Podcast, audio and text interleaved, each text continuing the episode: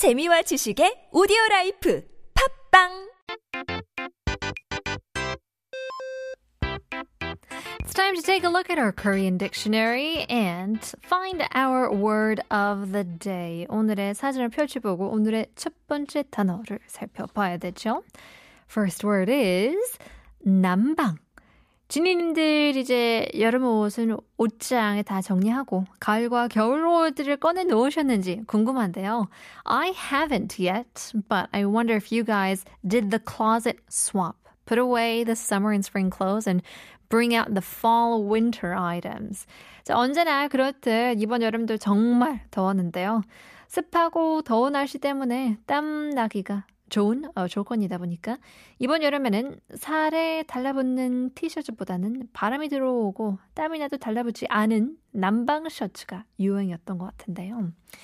Um, I think, as always, this summer was quite hot and humid, which is the perfect conditions to sweat. I don't know if you guys sweat a lot, but because of this, it seems like lightweight, like linen or super thin cotton button-up shirts that kind of let the air in, so your shirts don't stick to the body when it gets sweaty, are more popular and more trendy these days uh, rather than t-shirts. 이제 난방 셔츠는 일반적인 티셔츠와 다르게 단추가 달려있어서 양복에 입는 셔츠 형태로 입는 간편한 옷을 말하는데요. So, 난방 is what we call button-up shirts. They're different from regular t-shirts because uh, they have the buttons and they're shaped like the suit shirts that you would wear under the shoots. The shoots, the suits, excuse me. 그래서 이런 난방은 옛날 한복을 입고 살 당시에도 있었는데요. 그래서 난방이라고 하면은 여름에 저고리 대신에 간편하게 입는 옷, 우도옷을 어, 말했죠. So, such shirts were also present in the past when people wore traditional clothes, hanbok. But at that time, a nanbang was a light outer garment worn instead of a jeogori during the summer. So, 그렇다면 이 난방이라는 이름은 어디서에서 왔을까요? So, where did the term nanbang come from? Because before, it was in place of a jeogori, a very traditional item, and then it kind of became the button-up shirt. So it did have a long history. 이게 바로 남방 지역에서 왔는데요. 간단하죠? It actually just came from the southern region, 남방. It's pretty simple. 남방이란 동서남북에서 남쪽을 말하는 남과 방향을 뜻하는 방이 합쳐진 말이죠. 그러면 남쪽 방향이라는 뜻이겠죠? So it's pretty simple. 남방 is a combination of the Korean words south, nam, and direction, bang. So 남방 just refers to the southern direction. 우리 흔히 베트남, 태국, 필리핀, 말레이시아 같은 나라들 동남아라고 하잖아요. 이런 나라들은 한국을 기준으로 보면 모두 다 남쪽에 있고 한국보다도 날이 덥고 습하기로 유명하죠. So countries like Vietnam, Thailand, and the Philippines, Malaysia as well, are commonly referred to as Southeast Asia, right? Now, these countries are all located south of Korea, which are famous for their hot and humid climates. 그래서 당연하게도 이런 더위에 적응하고자 이 지역에 사는 사람들은 한국보다도 훨씬 전부터 이런 헐렁하고 옷소매가 짧은 형태의 옷을 입었죠. So naturally, to adapt to this heat, people in these regions would be wearing loose, short-sleeved clothes for much longer than Koreans. So this is why the term nanbang was used to refer to these types of clothes when they were the first uh, to be introduced in Korea. 그래서 난방 지역 사람들이 입는다는 뜻에서 처음 이런 옷이 소개되었을 때 난방이라는 이름이 붙었다고 합니다. 여러분의 필수 난방 내년에도 잘 부탁드리겠습니다. Button-up shirts, a summer essential. We'll probably see them next year as well. Uh, here's 핫지와 티제이 남쪽 끝섬.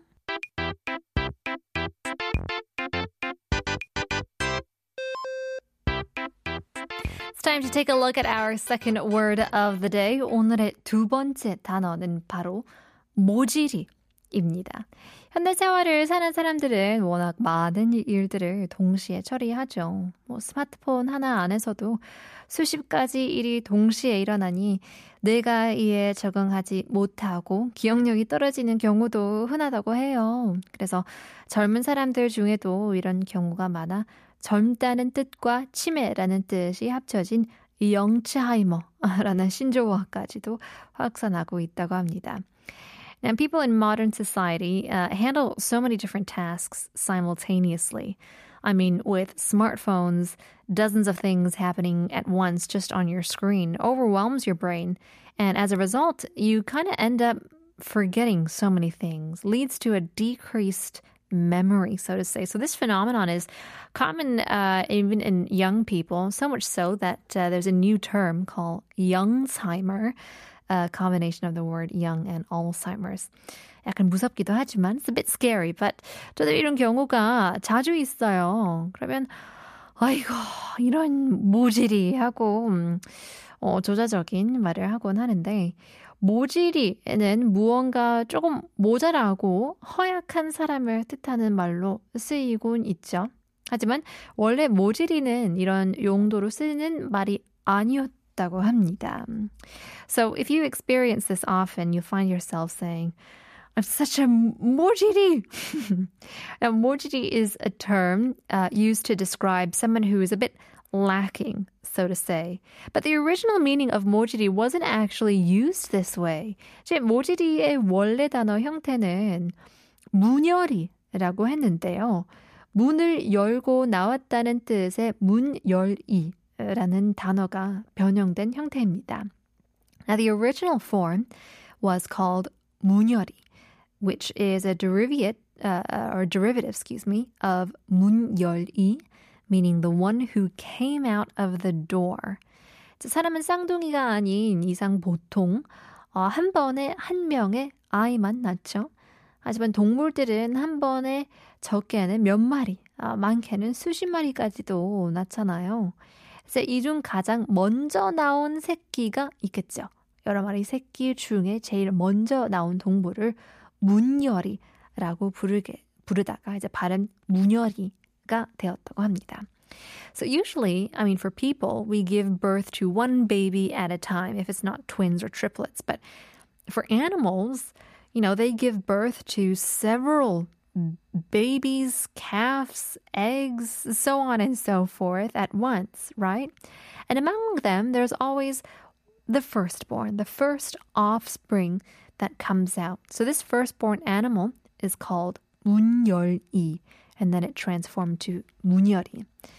그런데 첫 번째로 나온 동물은 나오는데 힘을 너무 많이 써서 그런지 다른 새끼들에 비해 비실비실하고 허약한 편이라고 합니다. 그래서 그걸 보고 몸이 허약하고 행동이 똑부러지지 못하는 사람에게 쓰이게 되었다고 합니다. Interestingly, the firstborn offspring tends to be a little bit weaker and a little more frail compared to its siblings. Perhaps it's because they're the ones that first have to push the hardest to come into the world. But for whatever reason, this led the term 문열이 uh, being used to describe someone who is frail and maybe not sharpest in their actions. 그런데 문열이라는 말이 우연찮게도 무언가 모자라다라는 말 뜻과 비슷하죠. 그래서 처음에는 문열이라고 불리다가 자연스럽게 그냥 모질이라는 단어가 변형되었다고 합니다. So coincidentally, 문열이 sounds quite familiar to the Korean word lacking, uh, to say 모자라. So over time, 문열이 naturally evolved into 모질이. Um, so if you're feeling like you've forgot things lately, remember you're not not alone. Don't be too hard on yourself by calling yourself a, a 모질이 as well. 그죠? 요즘 건망증이라고 해야 되나요? 건망증이 있는 것 같다면 여러분만 그렇게 아니니 어, 모질이라고 자책하진 말도록 합시다. And try not to have any Youngzheimers as well. Uh, here's staying with Fragile